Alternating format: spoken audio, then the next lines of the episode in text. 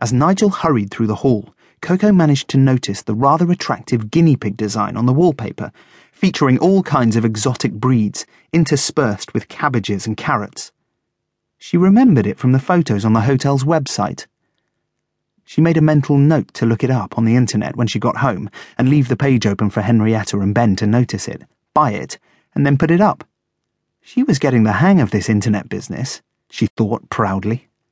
Nigel took them through a door in the hall and into a conservatory.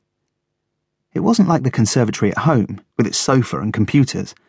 This one had a long counter and a basin and lots of bottles of what looked like beauty products. Perhaps this was where the spa was. Coco couldn't smell blueberry or vanilla, but she did see a beautiful guinea pig with long white hair lying on what looked like a velvet cushion. "Hello, I don't think we've met. My name is—" Coco started to say, but she didn't have time to finish because Nigel had got as far as the door to the garden, which he yanked open. The guinea pigs felt a rush of fresh air.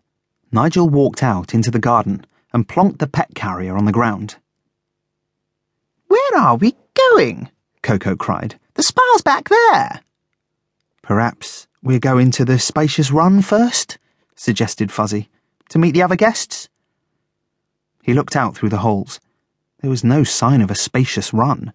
All he could see was fading flowers and dead grass, and a black leafless tree that loomed over the garden like a witch over her cauldron. Suddenly, Nigel lifted the pet carrier, tipped it up, opened the door, and let the guinea pigs fall any old how into what seemed like a dark wooden toilet.